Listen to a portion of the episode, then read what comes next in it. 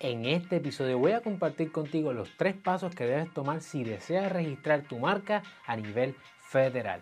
Vamos allá.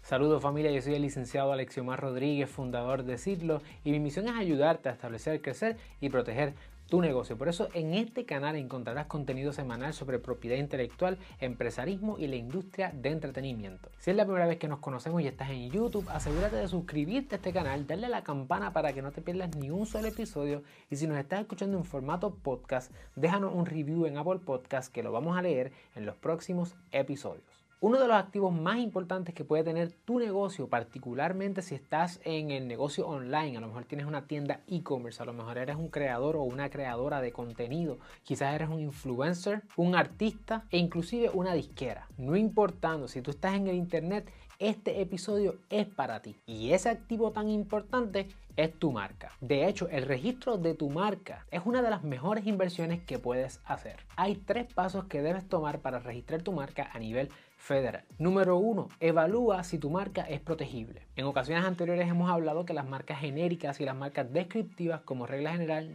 no son protegibles y que las marcas sugestivas, arbitrarias o imaginables sí son protegibles. Por vía de excepción es posible que si tu marca es descriptiva sí pueda ser registrable, pero no en el registro principal, sino en el registro suplementario. Si ese es tu caso, te vamos a dar el enlace del video en la descripción de este episodio. Segundo, asegúrate que tu marca no sea igual o parecida y que pueda causar probabilidad de confusión con una marca que ya está en uso o una marca que está registrada. Para esto debes buscar en Google, en las plataformas de redes sociales y YouTube, además de buscar en la plataforma en línea del US Patent and Trademark Office. Ellos tienen allí un motor de búsqueda donde tú puedes hacer una búsqueda preliminar para asegurarte de que tu marca no esté en conflicto con una marca que se esté utilizando anteriormente o que ya esté registrada. Número 3. El registro federal requiere que estés haciendo algún tipo de venta, ya sea de un bien o de un servicio, en el comercio interestatal. ¿Qué significa esto? Que por lo menos tienes que estar haciendo negocios a través del Internet y que de los compradores que tú tengas, las personas que te estén pagando, aunque sea una porción mínima, estén fuera de Puerto Rico. O si estás viviendo en un estado, que sean de otro estado. Como bueno, quiero compartirte que hay dos formas en que tú puedes someter una solicitud de registro.